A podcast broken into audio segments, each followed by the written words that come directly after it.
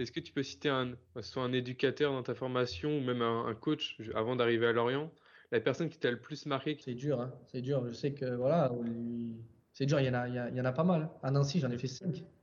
Euh, et, j'ai du mal parce que parce que automatiquement, je mets souvent Olivier Pantaloni, c'est vrai, un peu plus haut, on va dire que que les autres euh, avant de passer à Lorient, mais mais c'est dur d'en mettre un autre. Euh, j'ai eu des personnes, euh, que ce soit sur le plan tactique, qui m'ont énormément appris, comme, comme Alain Perrin. J'ai eu euh, DJ Tolo qui m'a énormément fait du bien sur le côté affectif, confiance. J'en ai, eu, j'en ai eu, il y en a eu pas mal, donc donc c'est dur d'en sortir un. Et c'est un regret d'être arrivé trop tard pour avoir Michael Landreau ou ça va, tu le gères bien?